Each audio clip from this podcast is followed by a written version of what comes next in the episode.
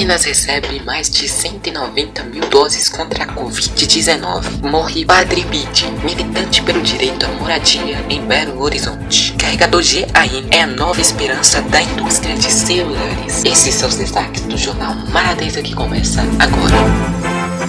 Jornal Maradeza. Ministério Público nega ter recomendado o retorno das aulas nas escolas particulares de Belo Horizonte. O Ministério Público esclareceu por meio de nota o real intuito de uma recomendação que fez a Prefeitura de Belo Horizonte nesta quarta-feira para a restituição do alvará de funcionamento de escolas particulares sediadas na capital.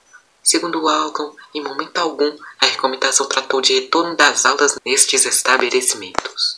Morre Padre Pide, militante pelo direito à moradia em Belo Horizonte. O religioso foi um dos criadores da Sem Casa, Central Metropolitana do Sem Casa e da Pastoral Metropolitana do Sem Casa. Faleceu na última sexta-feira o Padre Pide, aos 81 anos, um dos criadores do Sem Casa e do projeto do bairro Metropolitano. Em razão da pandemia, o velório e sepultamento do Padre Pide foi restrito poucas pessoas. Carregador GAN. Conheça a nova esperança da indústria de celulares. Acessório pode ter o tamanho de cartão de crédito e suporta mais potência e esquenta menos. De acordo com o relatório do portal Digitimes, a tecnologia deve se difundir nesse ano. Com isso, aumenta-se a tendência de uso de Nintendo de galho mais conhecido como GAN para proporcionar adaptadores de tomadas consideravelmente mais potentes e que não geram tanto calor. Os carregadores GAN também tendem a ser menores que os existentes, atualmente por não exigirem tantos componentes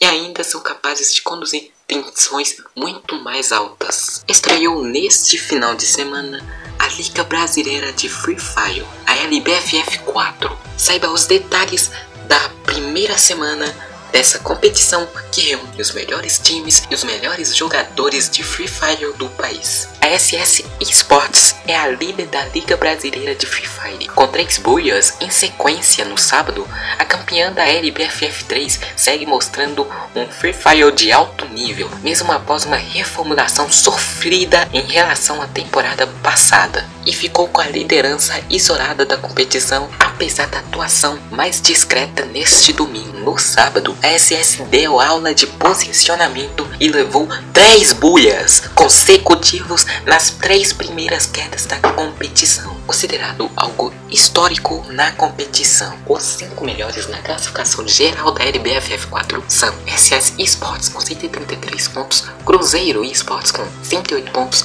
Loud com 104 pontos, NTZ com 100 pontos e B4 com 91 pontos. Caso você queira assistir a LBFF, ela estará disponível no canal oficial do Free Fire e também está sendo transmitida ao vivo nas plataformas da Load Entertainment Media. Minas recebe mais de 190 mil doses da vacina contra a Covid-19. Chegaram neste domingo do aeroporto de Confins as 190.500 doses da vacina Covidius, desenvolvida pelo laboratório AstraZeneca em parceria com a Universidade de Oxford com a Fundação Oswaldo Cruz. Os imunizantes contra a Covid-19 foram recebidos pela Secretaria de Estado de Saúde de Minas Gerais e enviados para armazenagem no Centro Estadual de Rede Frio de Minas Minas Gerais. As doses devem ser distribuídas nos próximos dias aos municípios do estado para garantir a vacinação dos trabalhadores da saúde. E esse foi o Jornal Maladeza.